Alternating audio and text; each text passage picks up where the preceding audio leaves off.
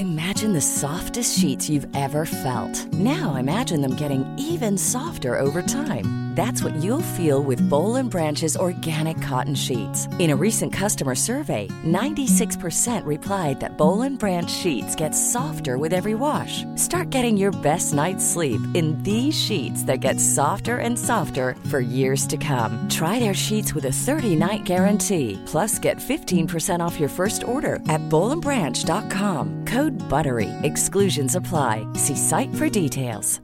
Planning for your next trip? Elevate your travel style with Quince. Quince has all the jet setting essentials you'll want for your next getaway, like European linen, premium luggage options, buttery soft Italian leather bags, and so much more.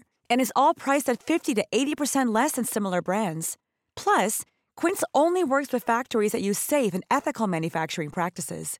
Pack your bags with high-quality essentials you'll be wearing for vacations to come with Quince. Go to quince.com/pack for free shipping and 365-day returns. Hi, I'm Daniel, founder of Pretty Litter. Did you know cats tend to hide symptoms of sickness and pain? I learned this the hard way after losing my cat, Gingy. So I created Pretty Litter, a health monitoring litter that helps detect early signs of illness by changing colors, saving you money and potentially your cat's life. Pretty Litter is veterinarian developed, and it's the easiest way to keep tabs on your fur baby's health right at home. Go to prettylitter.com and use code ACAST for 20% off your first order and a free cat toy. Terms and conditions apply. See site for details.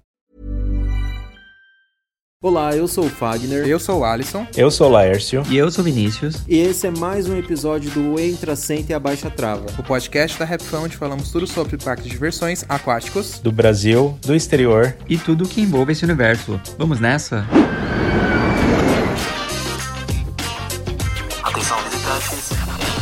senta e abaixa a trava. E parabéns pra você. E nessa data querida. Tudo sincronizado de novo. De Ai, novo. Maria, Nossa senhora. Parabéns, Laércio. Hoje é parabéns pro Laércio. O Laércio Obrigado, hoje está de obrigado. aniversário. E como a gente prometeu, a gente vai fazer programas especiais pra vocês saberem mais da nossa vida. E vamos ver se o, A- se o Laércio. Eu já ia falar o Alisson. Os aniversários estão tão próximos que eu tô até confundindo. Vamos ver se o Laércio vai abrir a vida dele pra gente. Primeira Nada, já coisa, pode pode acabar falar o a idade. episódio. Pode falar a idade. Começa pela idade, senão eu vou expor.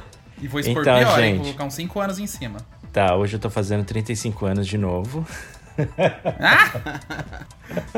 Não, na Sou realidade é, é 40. Porque a vida começa aos 40. A vida começa aos 40, É. então 40 Arrasou. E tá feliz com o aniversário, Laércio? A gente nem deixou ele falar obrigado nem nada, né? Não importa, aqui é assim, já começa a entrevista na cara. É Aqueles, né? ditadura. tô, É isso mesmo. tô feliz, tô feliz. Não, peguei, não senti firmeza nesse tô feliz. É, eu também Como não senti, assim? não. Eu senti, tipo, tô feliz. Ah, tô Bom, feliz, tchau, boa tô noite. feliz. Não pude comemorar, obrigado, é que eu não pude, é que eu não pude comemorar meu aniversário numa montanha russa, alguma coisa assim. Tava um frio do caramba, mas tudo bem, né? Daqui a alguns meses vem aí e aí eu vou poder comemorar com dignidade o meu aniversário. Exatamente. Aí você vai no Wonderland e faz o que você quiser. Também Tá. quem manda nascer em Vamos. fevereiro. Ah, fala para meus pais, É. pergunta pra eles, porque Ah, nasceu em fevereiro aqui no Brasil porque era o mês do carnaval, era pra você festejar, fazer toda a bagunça. É, e aqui os parques aí estão abertos, que estão nem aí. resolveu mudar o seu destino, mas isso a gente vai falar Ah, mais pra é. frente então. Que eu acho que vai ter essa pauta também. Tá, vamos começar então. Conte então, Lars, quando você nasceu. Quando você nasceu, Primeiro, não, né? onde você nasceu. Onde você nasceu. Você nasceu no hospital ou nasceu em casa? na- eu nasci Ou nasceu na hospital. rua, ou no elevador? Eu nasci no hospital, mas eu não lembro qual hospital, mas eu nasci no, em São Paulo, na capital, em São Paulo mesmo, no estado de São Paulo, na cidade de São Paulo. Então você é paulista paulistano. Paulista, paulistano, de carteirinha. E sua infância foi sempre na, na mesma cidade, no mesmo bairro, Laércio? Ah, não, é, parte da minha infância foi no Parque do Chaves, é uma região ali, zona norte de São Paulo, quase conectada ali com Guarulhos, fazendo divisa com Guarulhos. É aquela região que o Uber não vai. É a região que o Uber não vai, que sempre dava enchente, era uma loucura. então, é, eu, eu morava ali, né, ne- nesse bairro que era o Edo Chaves.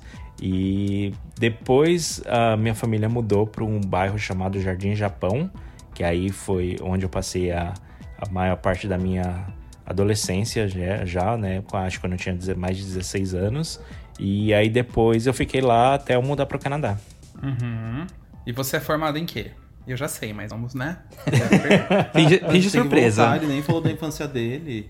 ah, tá, desculpa, achei que já É era porque o pra La- gente o já pulou a história lá pro Canadá. Ele, tipo, ele já quer dar uma boa noite pra gente, Não, é que, é que vocês falaram, é que vocês falaram onde, onde, em quais casas eu morei. Eu falei os bairros onde eu morei. Eu morei, Eu né? falei Tá, a então sua volta. infância. Ah, tá, Então desculpa. volta. Então vamos perguntar, vamos perguntar uma outra coisa legal, então, que agora que eu me toquei. Qual foi o seu primeiro parque? É o que você lembra, a sua primeira experiência com um parque? Pronto. É, a gente já tá cansada dessa história, aquele. Qual foi então? O Play Norte. Cri, cri. Não é? Pior que é. Viu? Mas fala um pouquinho dessa Deixa ela dele. falar. É. Ah, Deixa ela falar, Vinícius. É, o Vinícius quer atropelar o convidado. É, pois é. Acha que já sabe que sabe de tudo da minha vida, só porque eu falo demais. então, ah, eu, eu achei minha, a minha certidão do nascimento que fala que eu nasci no Hospital e Maternidade Nossa Senhora do Pari. Não conheço. Nossa. hospi- Eu não lembro onde é. Então esse- tá. Ah, acho que é. Acho que é no Pari, alguma coisa assim. Acho que o nome do bairro é Paris mesmo. É, acho que o me nome do bairro é Pari. Mas enfim. Não sei se esse hos- hospital existe ainda, acho que deve existir. Paris é um, é um bairro da, da Zona Norte, não é? Eu acho, Acho que, que é. é. É, Mas então, o primeiro contato que eu tive real com o parque foi no Play Norte, que era um, um parque de diversão do Play Center, que era administrado pelo Play Center, que ficava ali no estacionamento do Center Norte. E, e aí foi o primeiro parque que eu, eu frequentei, né, quando eu era criança. E a história é um pouco curiosa, porque eu morria de vontade de querer, de, de visitar o, Play Center, mas a minha família não deixava, não podia ir, por motivos religiosos, e então eles acabaram decidindo levar numa versão menor, que era o Play Norte. E eu amei do mesmo jeito, e aí foi aí que minha paixão pro parque começou. E você lembra assim como que era a sua infância? Você era uma criança tranquila, você tinha muitos amigos, você brincava na rua ou era mais de ficar dentro de casa? Não, eu era mais de ficar dentro de casa. Minha mãe tinha pavor de que eu brincasse na rua. Tinha pavor que eu saísse, que eu fizesse qualquer coisa. Então ela, ela não deixava muito, né? Ficar brincando na rua tal, essas coisas. Então eu era mais o menino que ficava nos videogames, nos computadores dentro de casa. era bem E tranquilo. você, tinha, e você tinha muitos amigos que frequentavam a sua casa e tal? Ou era uma, uma infância mais Hum, não, quase solitária? É, eu tinha alguns amigos que visitavam em casa, mas é, a, maioria das vezes era mais primos que iam lá, né? Porque na minha casa era uma casa que tinha piscina, então o povo sempre ia lá pra tomar banho. Meu E- Deus, Lars, você era muito rico. Não, eu não era rico. Era assim. Você tinha piscina em Era burguês. 1990 e 80, entendeu? É, então, é, eu, eu- porque assim que assim, é, é tipo, gente, era, era Noite do Chaves, era um- uma região meio, não era lá muito rica, né? Mas enfim, eu, eu sei que mi- minha mãe, ela amava a piscina, e aí ela resolveu construir a piscina, aí ela juntou lá os, o dinheiro dela, meu pai também juntaram o dinheiro, e aí eles meio que compraram e, e construíram uma Legal. piscina, entendeu? E aí por causa disso, Arrasou. tipo, toda a minha família quase sempre ia pra lá todos os finais de semana. E aí o pessoal tomava banho de piscina lá, né? Aí às vezes ia alguns Nossa. amigos da escola também, essas coisas assim. Claro, porque antigamente era o sonho de todos ter piscina em casa, né? Aham. Pelo menos o meu era, gente. Nossa, eu era fascinado em piscina. O Watson sempre teve também, então por isso ele não tá falando nada. Poxa, eu já falei logo. o meu já tá tudo lá, amores. O Fagner e eu somos os únicos humildes aqui. É, que se contentava eu- com uma piscina de, de- Uma piscininha de plástico da Capri. De mil litros. E demorou pra eu andar numa, de, de eu- de eu brincar numa piscina de mil litros. É, Foi só também. uma prima minha comprou, Vini. Era caríssimo. Era cara também, era objeto de cobiça de todos. e Laertes, você tem irmãos? Eu tenho uma irmã, no caso, que ela é dois anos mais velha do, mais velha do que eu.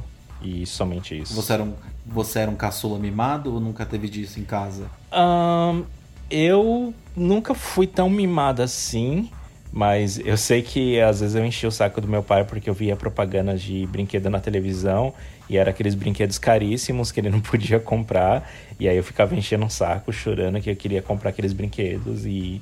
E aí ele às vezes nem me nem deixava eu entrar em loja assim que tinha brinquedo, porque senão eu dava o show chorando e querendo o brinquedo da vitrine Daí, às vezes, ele. eu- quando eu falava, ai, vamos entrar aqui na, na- eh, Tinha uma loja. Acho que era na Vila Sabrina, no bairro Vila Sabrina, próximo. Algumas pessoas que moram aí na, na região devem conhecer, mas tinha lojas Ionei, alguma coisa assim. E lá sempre vendia brinquedos, Game Boy, essas coisas assim, né? E aí sempre Nossa. quando eu- meu pai às vezes me levava lá pra comprar um brinquedo, alguma coisa assim, mas aí ele tentava me oferecer um brinquedinho que tava dentro do orçamento dele, né? Só que aí eu não queria, eu queria os brinquedos que eram os mais caros. Só que eu não tinha noção que aqueles brinquedos eram, eram mais caros, né? Eu não, eu não tinha noção de preço. Então eu via as propagandas na televisão e eu queria aqueles, aqueles brinquedos que apareciam no comercial da televisão. Só que aí meu pai tentava, não, vamos comprar esse negócio aqui. Eu falei, não, eu quero aquilo, eu quero aquilo. E aí eu ficava frustrado e ele também não me explicava, né, que eh, eu não podia comprar aquilo. E aí eu começava a chorar, porque eu queria o brinquedo mais caro ali. Eu lembro que teve um dia que eu chorei tanto que eu queria um Game Boy. E eu cheguei lá e falei, eu quero o Game Boy. Meu pai, não, olha esse meu.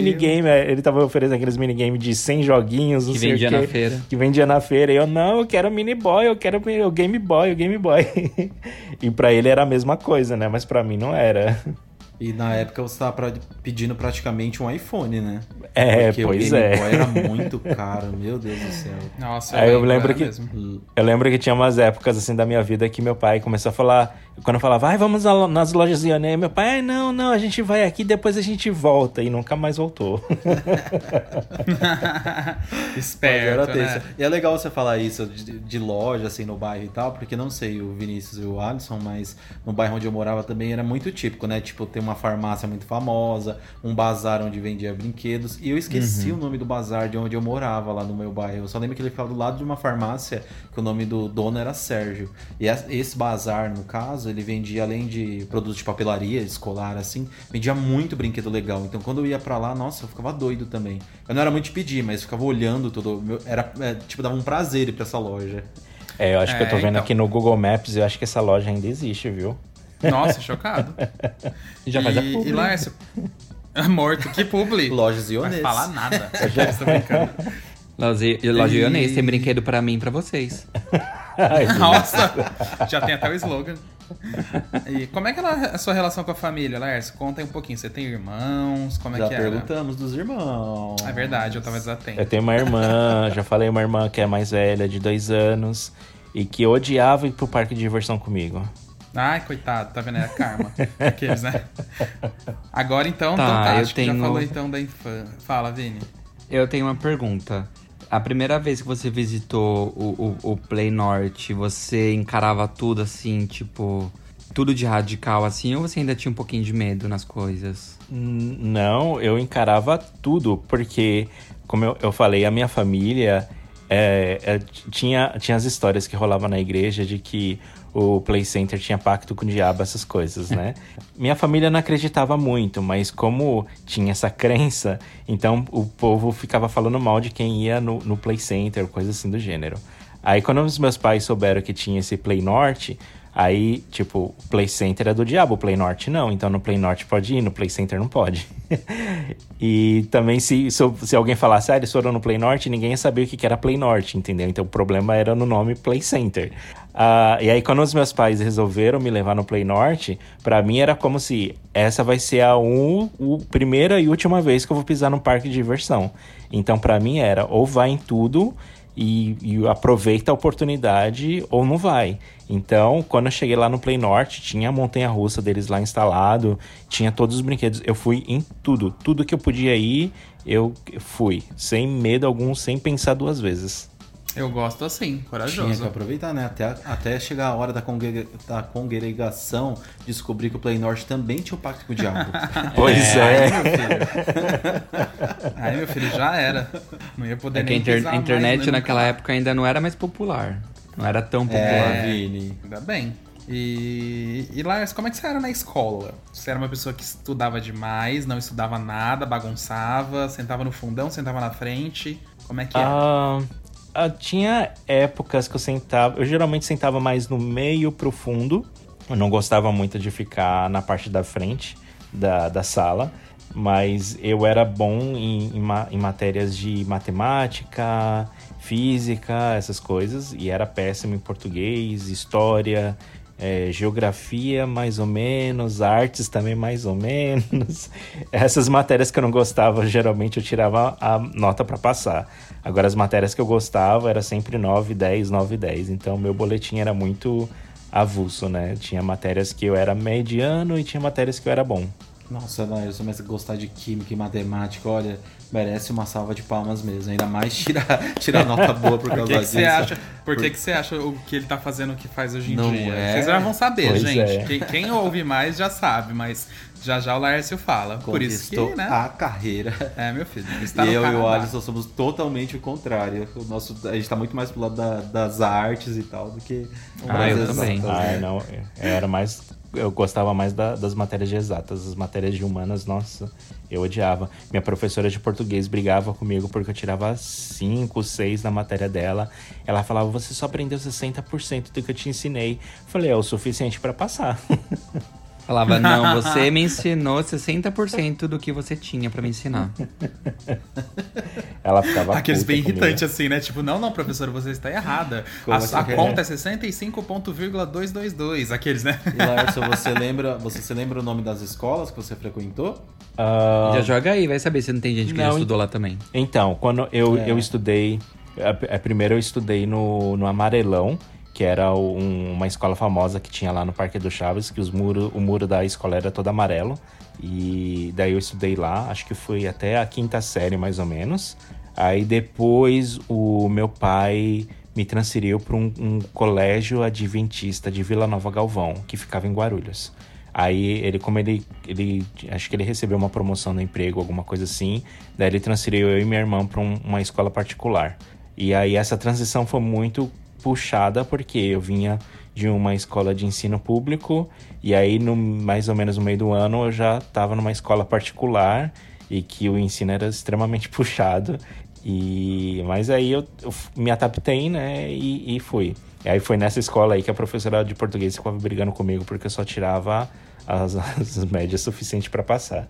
É, e, é, e aí depois do é e aí foi só nessas falar. duas escolas que eu, que eu estudei mesmo E eu, você falando isso, meu sobrinho, ele é novo ainda, ele tem 12 anos, mas ele passou por essa mesma situação que você. Foi de uma escola particular e foi para Adventista. E a Adventista ela tinha um ensino meio religioso, não tinha? Tinha, tinha. Acho que toda quarta ela tem uma matéria de religião na escola e toda quarta-feira também tinha um, uma aula que é- era um, uma- um culto na capela e a gente tinha que ir para essa capela para assistir o culto, mas eu não gostava.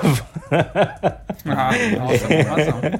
e as aulas de religião também eu sempre ficava brigando com o professor. Mas era aquilo, os- meus pais também eram religiosos, né? Então, as aulas de ciências, assim, eram as que eu mais entrava em conflito, porque às vezes a religião falava uma coisa, a ciência falava outra, aí eu ficava com medo de escrever errado e tirar e perder nota na prova, e às vezes eu ficava com medo de falar errado e escrever errado e ir pro inferno. Então eu não sabia o que escrever na prova.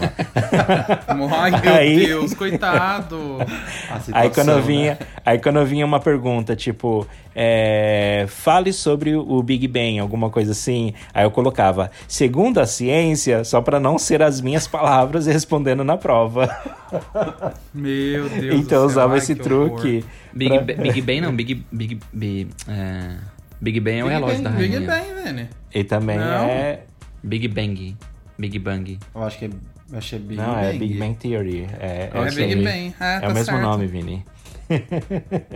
Ele fala como ele quiser, ele é francês. Big Eu falo Bang. como é inglês. é, ele- E você falando, é, eu só te perguntei isso, Lars, porque eu lembro que nessa entrada que meu sobrinho teve no colégio adventista, eu lembro que tinha muita regra, tipo assim, as meninas não podem pintar o cabelo de nenhuma cor, não podem ir de esmalte, os meninos não podem fazer cortes com risquinho ou cabelos coloridos. Ah, é? Eu lembrava meio disso, que era meio tenso essa parte. É, eu, eu imagino que seja porque é, já na minha época tinha algumas regras assim bem rígidas, mas geralmente a maioria das regras é- era mais rígida para as meninas do que para os meninos, né?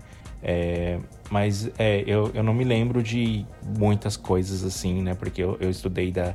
É, foi a quinta, sexta, sétima, então foram quatro anos, né? Quase. e já faz um, algum tempo, né? Então acho que minha memória apagou um pouco das informações. Ah. Mas, mas eu lembro que é, tinha bastante regras rígidas assim e o pessoal fazia muito bullying na escola, porque o pessoal ficava com a, aquela tensão toda dentro da, da, da, escola, né? E aí um acabava descontando no outro, a raiva.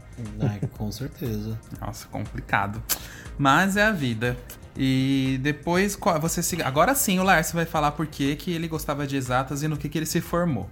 É, então, eu me formei em ciências da computação, né, com programação. Pá. É, e, e, e, aí, e foi por isso, né, porque eu já gostava de exatas e, e às vezes eu ia em parques de diversões e eu ficava vendo como os brinquedos funcionavam e eu ficava imaginando como funcionava os códigos do, das programações das máquinas para ler sensor, essas coisas.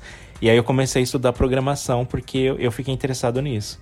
E aí o, o meu sonho no, no, começo era programar é, montanha russa ou alguma coisa assim do gênero. Mas Legal. aí depois eu fui vendo que era mais prático, o outro tinha mais é, um mundo né, de, de, de, de, programações e de linguagens e de áreas né, que eu podia atuar. Daí eu fui adaptando a minha formação a isso, né? Porque no Brasil meio que não tinha um, fabricante de montanha russa ou coisa assim que eu pudesse ser contratada, né? Então eu acabei adaptando a, a realidade porque, pelo que eu tinha curiosidade. Por que, que você não foi trabalhar na Três Eixos? Seria ótimo, vai ver, a gente já tava com vários outros modelos aqui no pois Brasil. Pois é, tá vendo, Você já tinha feito a BM brasileira. Toda Aham, sim, com é certeza. o, BM, oh, o, 3, é o BM, ó, o Três Eixos, me chama aí, hein? né? O Laércio vai ter tá que pagar em dólar agora. Tá bem mais caro, né, Vini? Outro é, patamar é. agora. É. E Lars, você, ingre... você ingressou na faculdade assim que você saiu do ensino médio? Você demorou um tempo para ah. tomar essa decisão de, desse curso Não, e tal? É. Não, eu, é, assim que eu saí do ensino médio, eu já ingressei na faculdade. É, é na realidade, não foi bem logo. Eu, eu cheguei a estudar, na, acho que na Faculdade São Judas Tadeu, por alguns anos. A princípio eu tinha começado, acho que a fazer engenharia da computação. Uh, mas aí depois eu não, não tava gostando do curso. E aí depois eu tive que mudar de faculdade, acabei indo para a Uninove, aí eu fui para Ciências da Computação, porque não tinha Engenharia da Computação na, na Uninove, eu também não gostava tanto do curso, aí eu acabei mudando e adaptando. Mas eu já tinha também feito um colegial técnico em processamento de dados. Então eu já vim do colegial com uma bagagem de programação, né, de tecnologia. Uma então a faculdade noção, né? só foi uma Legal. adaptação. É. Eu vou soltar uma é. pergunta aqui, que é curiosidade de muita gente, hein, Laércio? Lá vem. As suas bochechas sempre foram rosadas? Hum, não. isso é bom, ah, Vinícius? Eu vivo enchendo o saco do Laércio por isso. Eu, falo, eu sempre você, zoo ele. Ou você, você, ou você usa blush? Eu uso blush, aí depois eu cansei de usar blush e fiz uma tatuagem permanente para elas ficarem rosinhas sempre. Mas é, é, é brincadeira. Isso, isso foi mais pode, por, não, conta do frio do Canadá e eu percebi algumas fotos que ela foi meio que gravando e agora eu tô tentando reverter um pouco, mas não é tão fácil assim.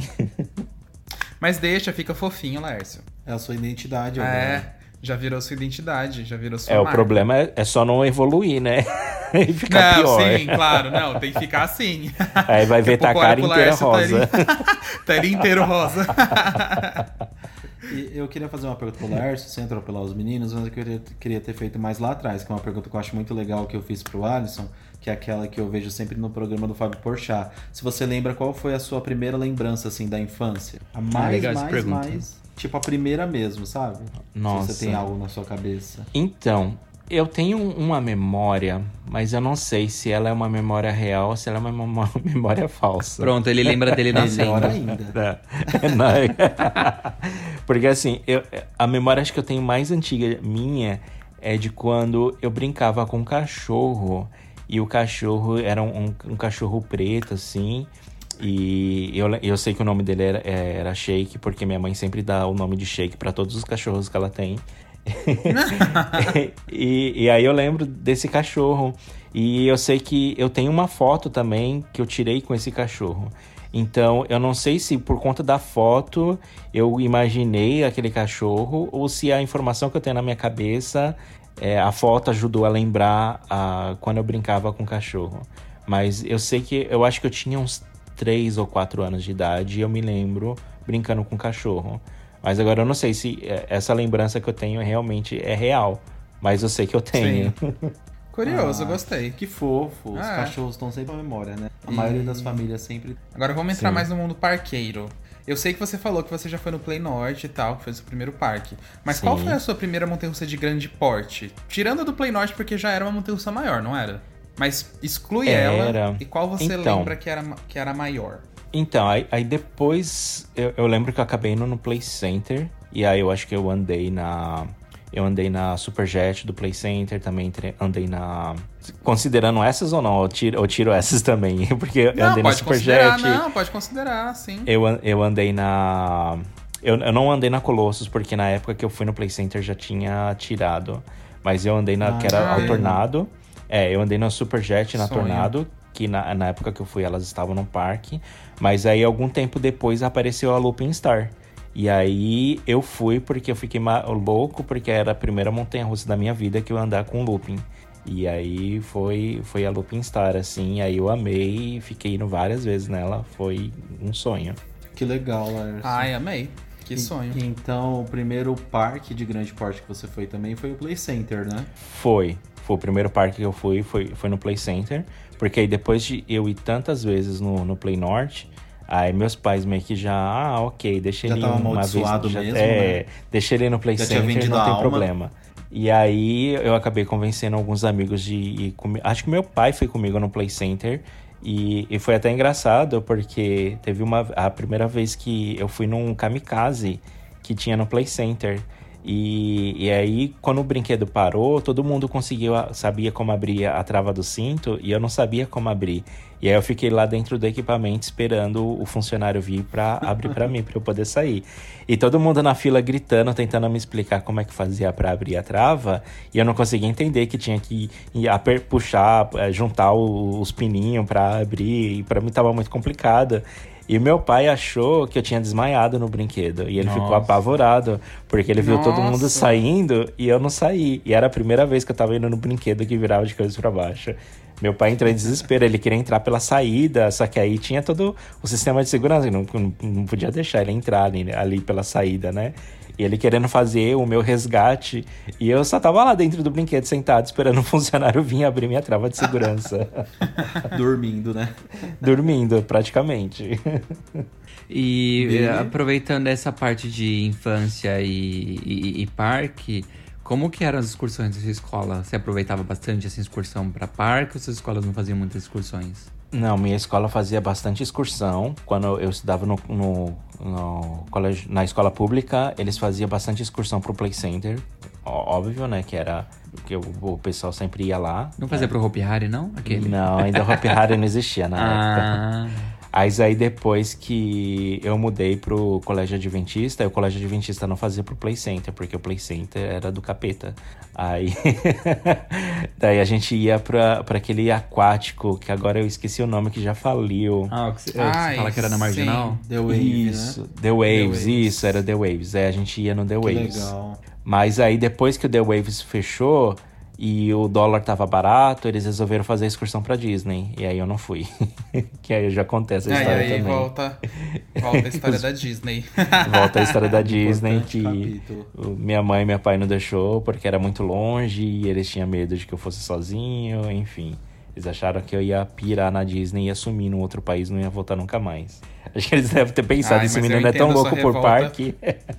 Acho que eles devem É, ter pensado, esse menino é tão louco por parque que ele vai para os Estados Unidos e ele vai ficar lá ilegal e não vai voltar nunca mais. Não vai ficar volta, morando na Não Disney. vai, não. Mas não vai mesmo. E Lars, você consegue, é, tipo, mencionar pra gente um momento seu inesquecível, assim, em algum parque? Qualquer parque. Ah, eu acho que eu me lembro. lembrança muito boa. Então, uma lembrança muito boa que eu tenho foi quando eu fui a primeira vez nas Noites do Terror do Play Center. Porque até então eu já tinha ido várias vezes no parque, mas o pessoal da igreja tinha medo das Noites do Terror porque tinha um bafafá do Play Center e do pacto com o demônio. E aí o que eu fiz pra eu poder ir nas noites do terror com o Play Center? Porque minha mãe não deixava eu ir sozinho. Então ela sempre falava que eu tinha que levar gente e ir junto com os amigos pra visitar o parque. Aí o que eu fiz? Eu chamei os, os meus amigos da igreja pra ir numas noites do terror. E, e aí foi meio que um bafafá, porque o povo começou a falar que a gente tava indo coisa do capeta, coisa do capeta. Só que o povo só ficou sabendo depois que a gente foi. E aí depois que a gente Nossa. foi, a gente, a gente pegou e falou assim: ah, era só um monte de gente fantasiado de monstro, não tinha nada do capeta, não tinha nada. E aí todo mundo começou a comprovar isso como verdade. E aí quebrou esse misticismo que tinha na igreja de que era do capeta, entendeu? Porque antes o pessoal achava que rolava ritual, que rolava magia negra, que rolava um monte de coisa com as crianças e não sei o quê. E aí depois que a gente foi, a gente falou assim: ah, não aconteceu nada, só tinha um monte de gente vestido de monstro assustando num labirinto, era isso. E aí não tinha só eu como testemunha, tinha um monte de amigos da igreja que eu levei junto. E aí Nossa. todo mundo da igreja meio que parou de acreditar nessas boboseiras, entendeu? Isso daí era as fake news dos anos 90. É, exato. E, e aí, depois daquilo, os meus pais deixaram eu ir no Play Center e nas noites do terror. E aí, eu, tipo, falei, yes, agora eu posso ir todos os anos nas noites do terror. E, e aí, a partir daí, eu fui praticamente todos os anos. É engraçado que naquela época qualquer coisa era considerado coisa do tinhoso, né? Tipo, não, não tinha muito critério. Nossa, sim, Vini, Ah, é, meu Deus tinha. do céu. Minha Era mãe tinha umas demais. bonecas. Minha mãe tinha umas bonecas que o pessoal falava que era do demônio, que não sei o quê. Nossa. Eu- eu- A minha sorte- Eu assistia, eu assistia Pokémon quando era pequeno. Aí até que um- algum dia alguém da igreja falou pra mim que Pokémon era coisa do, do mal. E aí eu parei de assistir. Aí quando eu, fui- eu comecei a fazer catequese uns tempos depois, eu fui perguntar pra catequista se era coisa do mal. Aí ela olhou assim pra mim com uma cara de interrogação, tipo. Não sei. Tipo. Mas esses negócios que você falou é verdade, Vini, porque, tipo, a minha família, ela, ela sempre foi religiosa, mas não era, tipo, muito extrema a coisa, entendeu? Tipo, minha mãe nunca chegou a proibir a gente de, dessas coisas, até porque o meu pai, meu pai sempre foi mais ateu. É, Foi ateu sempre, ele nunca acreditou em nenhuma re- religião. Então meio que um ponderava o outro, sabe assim? Aham. mas, é, mas também minha mãe nunca foi de ficar assim, ah, não assiste essas coisas e tal. Ela só ponderava se era Era muita uma- coisa pesada Uma mesmo. crente sabe? mais liberal, né? É. não, ela era católica. Católica mais É, liberal. e aí, mas assim, eu lembro, gente, nossa, Pokémon, Digimon. É, Ai, e eu gente, jogava até o Alô quando Diabo da Coca-Cola. É. Eu ia falar isso Nossa, agora, da é. Coca-Cola, é verdade. É tão sem fundamento, né? A Porque, Xuxa, tipo, lembra? A própria Xuxa, claro, meu Deus do era um- céu. era um- A música ao contrário era o clássico. Sim, os discos ao contrário. E era tão sem fundamento esse negócio da Coca-Cola que, tipo, era do diabo só no Brasil, né? Porque só aqui que era escrito ao É. contrário era É. do diabo. Esses eu falo tempos é atrás teve aquele. então esses o tempos diabo é atrás teve brasileiro. aquele chocolate que relançaram no Brasil lá, da, da Lacta. Qual? É, que A era feiti- feitiçaria. Que deu o que falar Ai, também. Eles tiveram que mudar de sim, nome, não foi? nossa. Que ridículo. Foi, foi isso mesmo. Alisson? Eu lembro, assim, eles tiveram Eles que mudar o nome. mudar a é. embalagem, o nome do chocolate. Ai, pelo amor de Deus, gente. que 2020. 2020, acho que foi isso, nem É. lembro agora. Mas ai. Pois uf, eu, pois eu ia colocar ao contrário, escrito no meio dos ingredientes. Tipo, ai, não, não dá, gente. Meu Deus Hello, do céu. Satan. Eu, dá uma raiva essas coisas, mas enfim. Ah, Respeita a religião de todo Média. mundo. N- É normal, cada um tem a sua, né? Sua crença e tal. Mas eu acho que quando você invade o espaço do outro assim, já começa. Ai, me, me irrita muito essas é coisas. complicado, né? Tipo, meu Deus do céu. É, e na minha igreja eu passava pela mesma coisa, gente. Ai. Eu achei que era só na minha. Era o Pikachu, era, ele tinha chifres, ele era do diabo, o Digimon também era. Eu lembro que uma época minha irmã começou a ter umas bonecas Barbies, que a minha mãe comprou e tal. Minhas tias, que- a igreja era muito familiar, no, no meu caso, né? E minhas tias começaram a falar que a Bárbara era do diabo, fez minha mãe doar todas as bonecas. Tipo, ai, era uma situação tão ridícula. Não, e eu era do diabo, gente, porque assim, eu sempre quando criança. Não criança, tipo, quando eu falo criança, na minha cabeça já é ali nos 12 anos, já é início da adolescência, não é criança, É, tipo, com pré, né? 8 anos, né? Mas eu sempre gostei muito de coisas de terror. Sempre, a minha vida inteira. Então eu pedia pra minha mãe assistir filme de, pra assistir filme de terror, ela colocava alguns. Eu jogava videogame, era jogo de terror, era Resident Evil, era Silent Hill. É, pra quem é gamer vai saber. Era só esses jogos pesadão, assim, gente. Então eu era o próprio diabo, entendeu? Gente, E até hoje eu sou assim. Esses dias eu tava jogando jogo de terror aqui, o Fag pulando do meu lado aqui. Ele vê, não vê. Mas aí eu assusto, ele assusta junto, entendeu? E, e- e esse negócio aí, quando eu fui a primeira vez nas Noites do Terror, ficou muito marcado para mim porque eu não sabia o que esperar. Eu não sabia o que era o evento nem nada. Tanto que eu nem assistia as histórias de abertura e encerramento, que eu nem sabia que isso existia, né? Então Sim. eu ficava na fila dos brinquedos e quando eu vi abrir os labirintos, eu entrava nos labirintos. E aí eu me lembro que eu ficava tão aterrorizado que eu caía no chão, eu, eu me abaixava, eu me agachava com medo dos monstros, assim. E eu me lembro até hoje a cena de um hospital que tinha, eu não lembro que ano que era ou qual era o labirinto, mas sei que o tema, a temática era de um hospital. E aí eu lembro que saiu alguém assim atrás de uma cortina branca, uma enfermeira com uma injeção verde na mão. E, e, eu sei que eu me joguei no chão de tanto medo que eu tinha. e aí os meus amigos, todo mundo se jogando no chão. E a enfermeira lá, a, a, atriz lá, gritando pra gente correr, pra gente ir, ir pra frente. E a gente tudo parado no chão, agachado, com medo, sabe? O Laércio acreditando e, que era real. É, a gente meio que acreditando falava. que era real aquilo, assim, né? E, e aí foi muito engraçado, né? Porque depois a gente ficou rindo e tal, do, da, da, palhaçada, né, que a gente tava fazendo do labirinto. Mas a gente não tava fazendo porque a gente queria zoar com o negócio. A gente tava fazendo porque a gente tava com medo de verdade, entendeu? Sim. E Lars, eu tinha outra pergunta para você. É o que, que é um dia de folga perfeito para você? O que você gosta de fazer assim? Eu posso considerar o parque de diversão? Claro, pode. pode. Você gosta mesmo. Eu falei isso. Um dia de folga, assim, do seu jeitinho. Olha, um, um dia de folga. Geralmente eu gosto muito de ficar jogando videogame, coisas assim. Então, quando o parque não tá aberto, então eu passo um dia jogando joguinhos de computador ou de PlayStation, essas coisas. Mas se tiver um parque disponível, aberto, e tiver amigos que nunca foram, que queiram ir no parque, então é, para mim é fantástico poder passar o dia inteiro no parque de diversão, chegar lá de manhã cedinho, quando o parque abrir, sair de lá à noite. E, e às vezes até ir para algum lugar depois para comer, beber alguma coisa tal, e voltar para casa. Acho que para mim é o dia perfeito. E aí, sabe o que acontece? Chega o verão, o Wonderland tá aberto, chama o Lars pra ir no Wonderland ele não vai. Que mentira, ah, Vinícius. Gente, olha, eu acho que se eu morasse no Canadá e como tem esse negócio de abre e, e fecha o parque, eu acho que eu ia ir todo final de semana, gente, sem brincadeira. Oh, acho que eu também. Juro. No, no Wonderland... Eu sei que cansa pra caramba, mas... É, Assim, o, o Wonderland não fica tão perto aqui de casa, né? Dá pregando o transporte público ali leva é uma, uma hora. hora. mais ou menos de transporte público. Para quem mora em São Paulo é perto, porque em São Paulo ah, qualquer é, coisa que você fazer uma hora. Ah, sim, mas assim, é que agora saiu, tá saindo meus documentos aí, minha, a minha carta, tô conseguindo transferir para cá e tudo mais. Então de carro aí dá para fazer em uns 30 minutos, mais ou menos. Nossa, então a, acho que é, acho que esse ano vai vai ajudar por conta disso. Mas é, o que me cansa mesmo de ir pro Wonderland é pegar o transporte público, que às vezes você já sai do parque cansado, e aí você tem mais uma hora de viagem voltando, sabe? Então isso me cansa um Sim. pouco. Ah, Lars, mas isso é muito. É, people problem de primeiro mundo, porque o metrô pra ir pro Wonderland.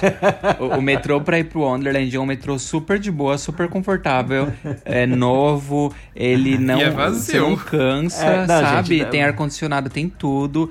E aí depois você pega mais o ônibus também, que é super confortável, novinho, que te deixa na porta do Vixe, parque. Mas, mas me fala assim, na verdade, vem todo mundo dormindo no metrô, porque tá todo mundo cansado. Claro, porque você passou ah, o dia sim. inteiro exposto ao sol e mas, mas é isso que eu falo, tipo, eu, eu para minha idade, o melhor conforto seria sair do parque, meia hora já tá em casa, você já poder tomar um banho, descansar. Não é ter que esperar mais uma hora para você poder fazer essas Sabe coisas. Sabe o que, que era cansativo para mim? Cansativo para mim era quando eu ia pro Hopi Hari de transporte público, porque eu pegava um ônibus até a CPTM, depois eu pegava umas, umas três linhas de CPTM até Jundiaí, depois pegava mais dois ônibus até o Hopi Hari. Eu gastava duas horas e meia pra chegar no parque. ah, mas você era jovem, você tinha pique.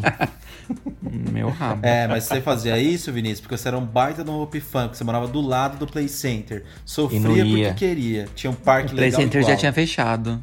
Tinha fechado nada. Laércio, deixa eu te dar um incentivo. Ó, quando você estiver pensando em preguiça para ir para Underland, lembre-se que você pegava uma hora para andar de Montezum. Entendeu? Sim. Agora você pega uma hora Mas, pra ó, andar até pra ir pro Play Center, você também levava o quê? Acho que uma hora da sua casa até o Play Center, não, acho que levava Todo uns 30 levava. minutos, De transporte público? É, era rápido.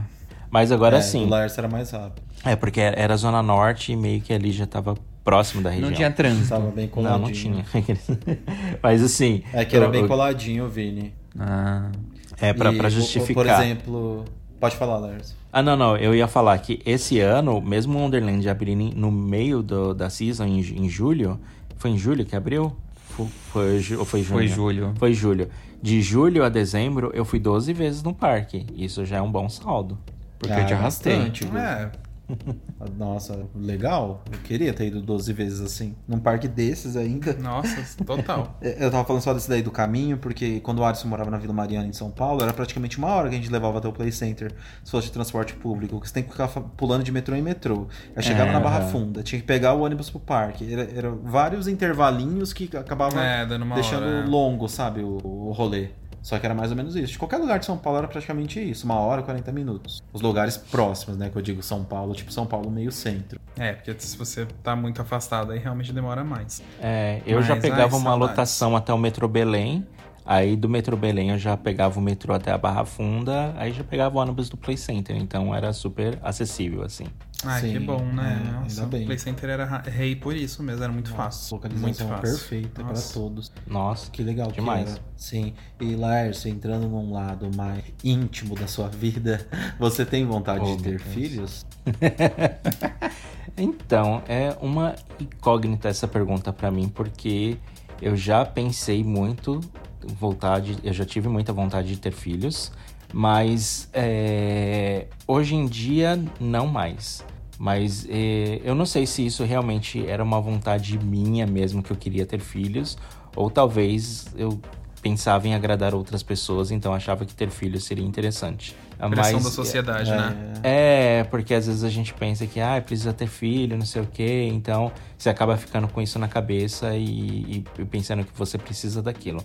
Mas hoje em dia, olhando mesmo, eu acho que eu preferia um cachorro, porque dá, dá menos custo, menos trabalho e tudo mais. E você tem bastante amor, né, cuidando de um cachorro. Mas talvez, quem Aham. sabe, no futuro. Eu não vou dizer que nunca vou ter filho, porque, como eu, eu disse, acho que o, quando a gente é, essa questão de querer, ela varia muito, né? Não é uma coisa fixa. Depende da época, depende do ano, depende da fase, do momento que você tá vivendo. Às vezes isso muda, então, quem sabe um dia. Tá certo. E deixa eu ver. E o que que te traz orgulho, assim, pra você hoje em dia na sua vida? Ah, nossa. Acho que a, a coisa que mais me traz orgulho foi eu ter migrado pro Canadá, porque não foi uma tarefa muito fácil. Nem rápida, né? Nem rápida, levou bastante. Levou alguns anos, né? É, a gente bem acompanhou. É, bem É. pesado. Mas também foi uma coisa assim que, tipo. É, fo- foi uma resolução que eu fiz quando eu ainda ta- estava na faculdade. E um professor, ele perguntou, né, qual, tipo, qual era o meu maior sonho. E naquela época, eu acho que eu tinha acabado de voltar da, de, da viagem que eu tinha feito para Nova York. Que, que eu acabei indo ali na, em New Jersey no Six Flags Great Adventure. Depois eu fui pro Six Flags da Califórnia.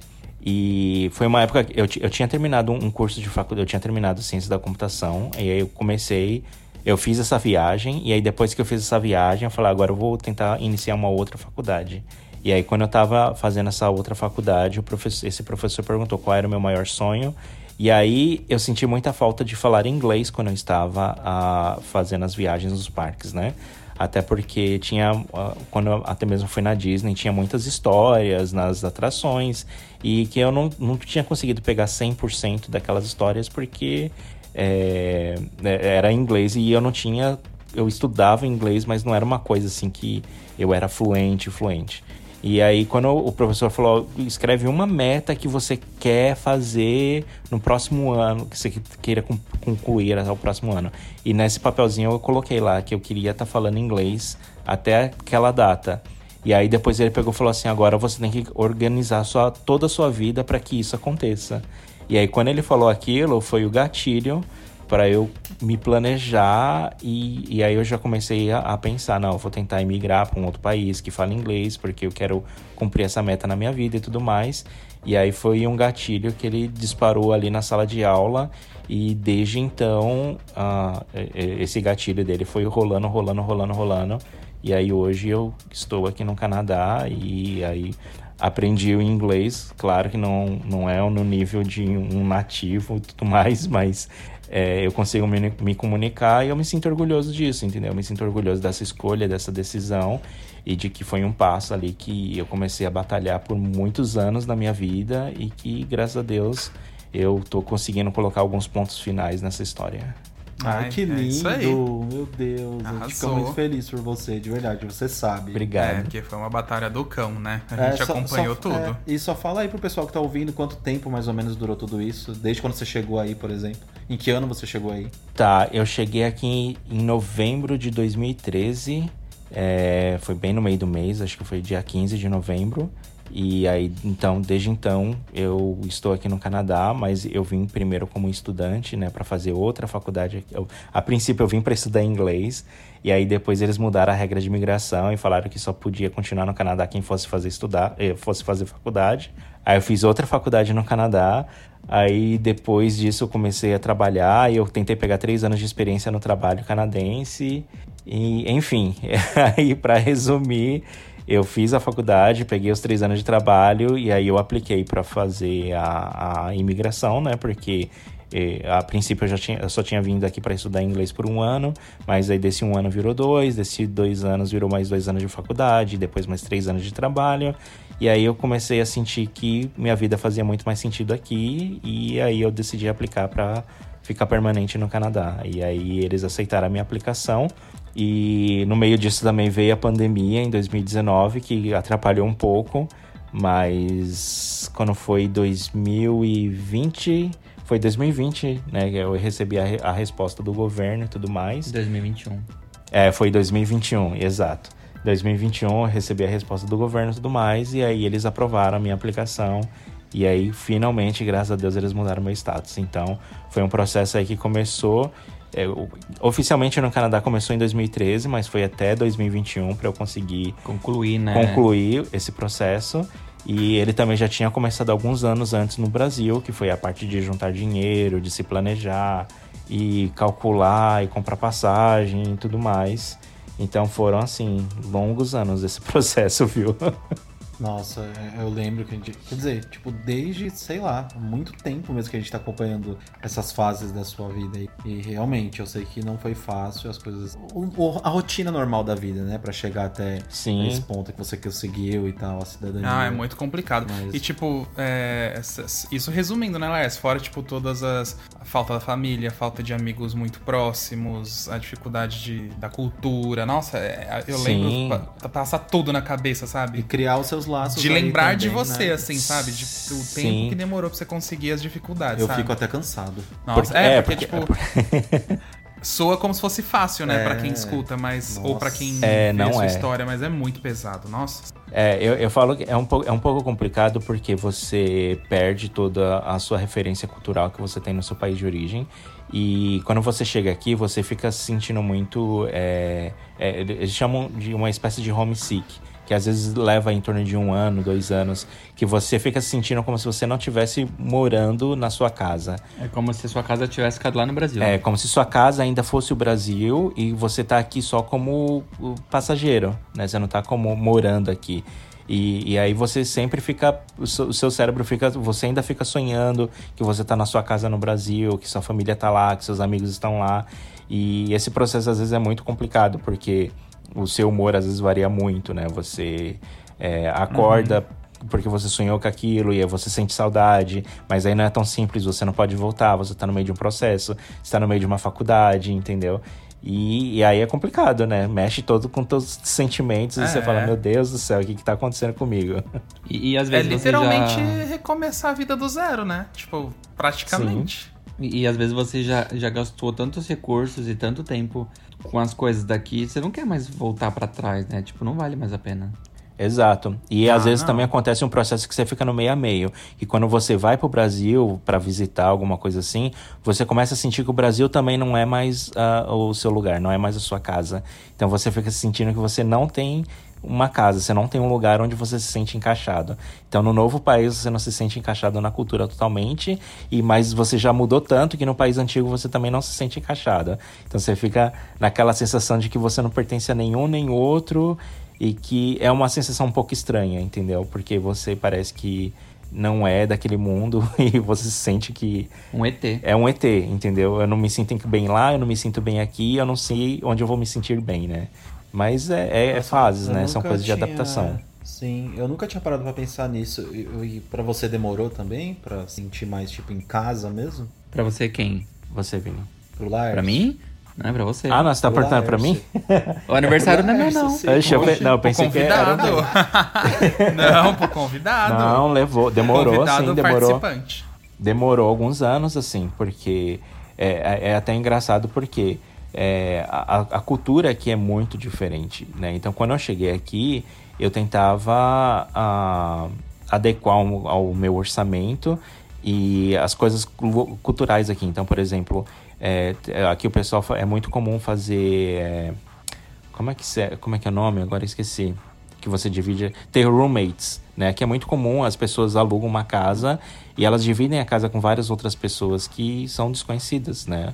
Então são pessoas Sim. que aplicaram ali e elas vão morar junto, né? Porque elas então, estão buscando um custo de vida menor. É, então é mais exato. fácil você dividir um apartamento com a outra pessoa do que marcar sozinho. Então, é, eu às vezes eu, eu alugava o quarto assim para morar, o quarto era, era meu, mas a casa toda tinha pessoas de outras nacionalidade, nacionalidades, gente da Argentina, do Chile, gente do Canadá, gente dos Estados Unidos, e, e aí era uma loucura, porque você tem toda a sua rotina, toda a sua cultura que você aprendeu no Brasil, mas aí quando você chega lá, você tem conflito com várias outras pessoas de outras nacionalidades, outras culturas, e aí você tem Conflito não necessariamente de briga, né? Mas é, mas de que você. manias de limpeza, por é, exemplo, Costumes diferentes. costumes diferentes. Então, e aí até você conseguir, até eu conseguir ter o meu apartamento onde eu falei, aqui vai ter as minhas regras, os meus costumes, aqui vai ser a limpeza de brasileiro, aqui vai ser a organização de brasileiro e vai ser o meu espaço. Leva um tempo, né? Então, eu acho que eu fiquei nessa fase assim, me sentindo meio fora da, da minha do, do que eu gostaria, né, por uns dois anos mais ou menos. Acho que para você ter ideia, o primeiro ano que eu fiquei, que eu vim pro Canadá, eu me mudei para seis lugares, porque todos os lugares que eu morava eu não me sentia bem, eu não me sentia bem-vindo no lugar. Então eu mudava pro, tentando procurar um lugar que eu me sentisse melhor. E aí tinha os problemas, e aí eu não gostava, e mudava para outro, e mudava para outro, enfim. Sei que nesse primeiro ano eu cheguei a mudar, em morar em seis casas diferentes. O que eu não mudei no Brasil, eu mudei aqui. Ah, tá certo, porque é importante também você correr atrás da mudança, né? E imagina você se acomodar em algo que não tá te fazendo bem, isso também é complicado. E tomar iniciativa para essas mudanças também, eu sei que não é tão fácil, né? Você tá instalado em um lugar, já tem que mudar para outro, tem que mudar para outro. É, você tava falando também isso, isso sobre não se sentir em casa. Eu não lembro se eu vi isso num filme ou se eu ouvi algum vídeo do YouTube, de algum canal de algum, de algum youtuber, é, uma frase que falava mais ou menos assim, que viajar era nunca mais voltar. E é mais ou menos isso, né? Quando a gente viaja.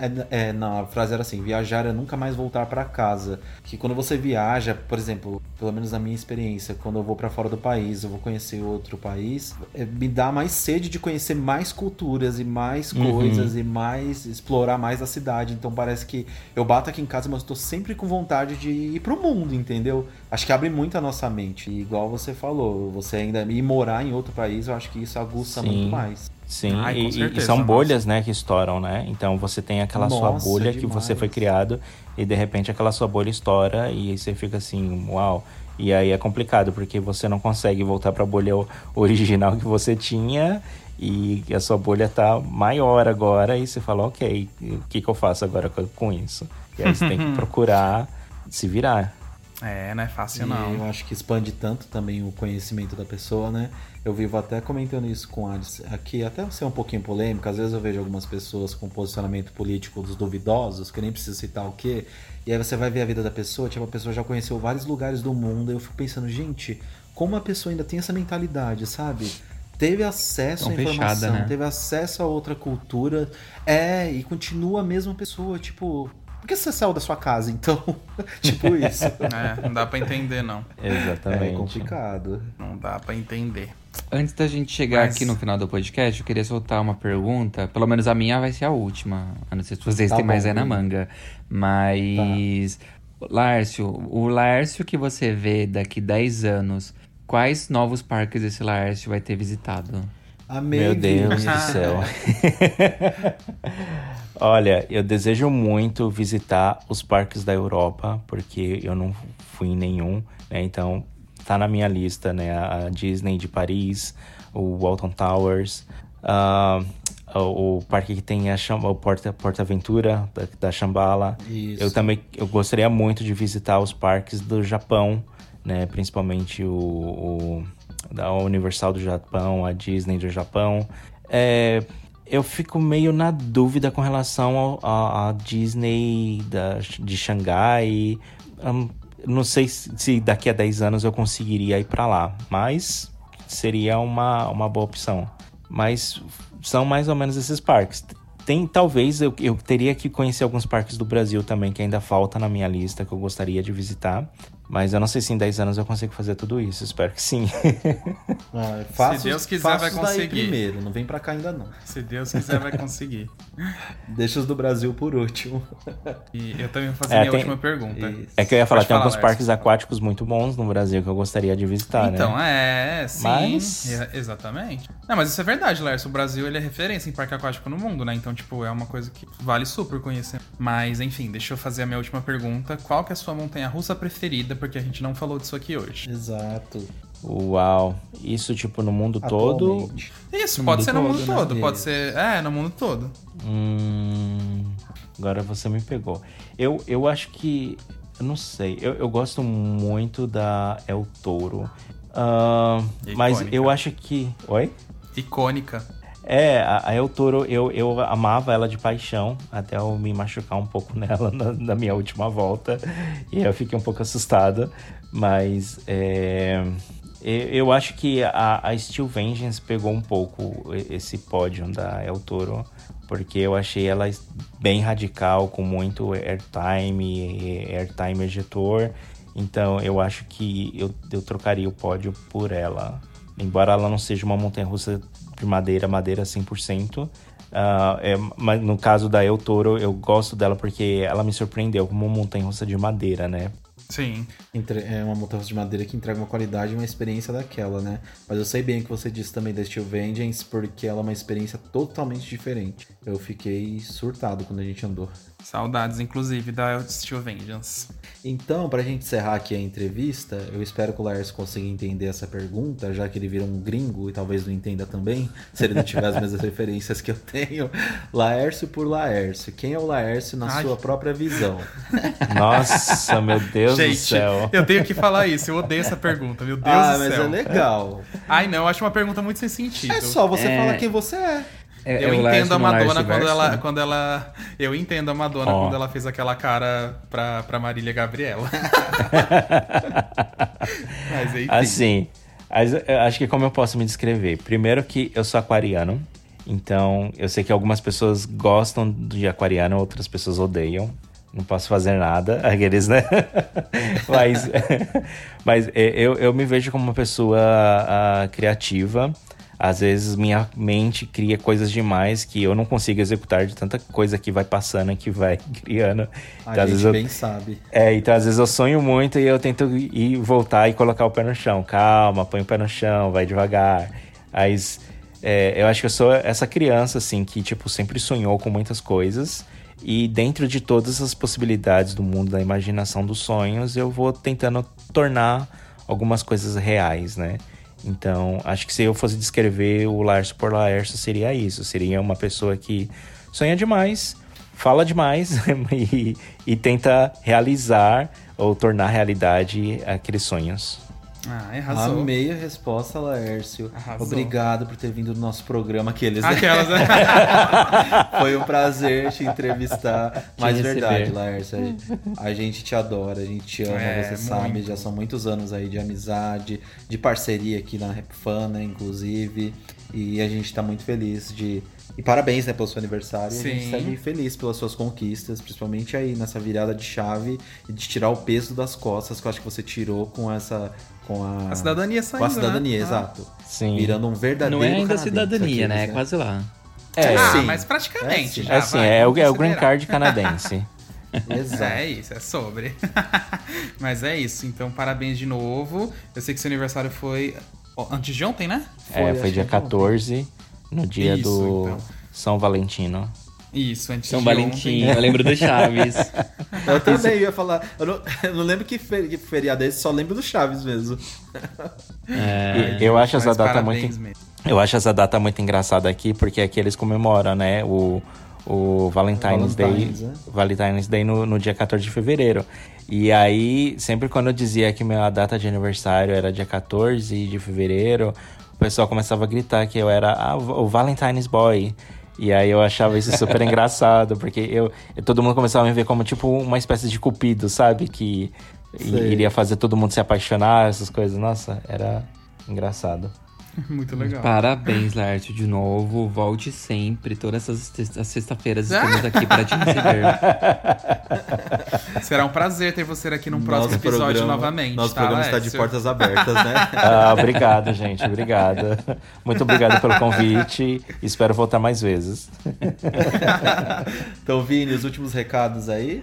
É isso aí. Hoje a gente não conseguiu ler e-mail novamente, ficou meio apertado o tempo, mas a gente tá aqui com as mensagens de você para ler nos próximos. Se vocês quiserem mandar e-mail pra gente também, ainda não mandou, quer mandar uma, uma história, uma pergunta, uma sugestão, às vezes até sugestão de episódio, né? A gente viu que tem gente mandando aqui. É só escrever para podcast.rapfan.com.br. O encontro do Termas Laranjais está chegando. Faltam o quê? Uns 40, uns 50 e poucos dias. Então, se você ainda não Dois se inscreveu. É, dois meses, né? Se você ainda não se inscreveu, corre lá no rapfan.com.br. Lá tem todas as opções de inscrição é, e, e forma de pagamento. E não sei se tem mais alguma mensagem. Ah, acho que é, Acho isso, que é mesmo. isso mesmo. É, acho que é isso. Então, ha, Jane, bom, Laércio, Ha, Pronto, assopra a ha, velhinha e faz o seu A biga, desejo. Biga, biga, É biga, big, biga, big, seu big, bumbum. big, big, seu bumbum. Aí vem aquela tia, com quem Ai, não, será? pelo amor de Deus, não. 2022. Tchau, gente. Tem que cantar como pessoa da igreja. É benção. É benção. Não. Não, pelo amor de Deus. Dá licença. Tchau. Vou, vou- vou encerrar agora. aqueles, Tchau. né? Tchau, gente. Tchau. Até sexta que vem. Beijo. Atenção visitantes, entra, senta e abaixa a trava.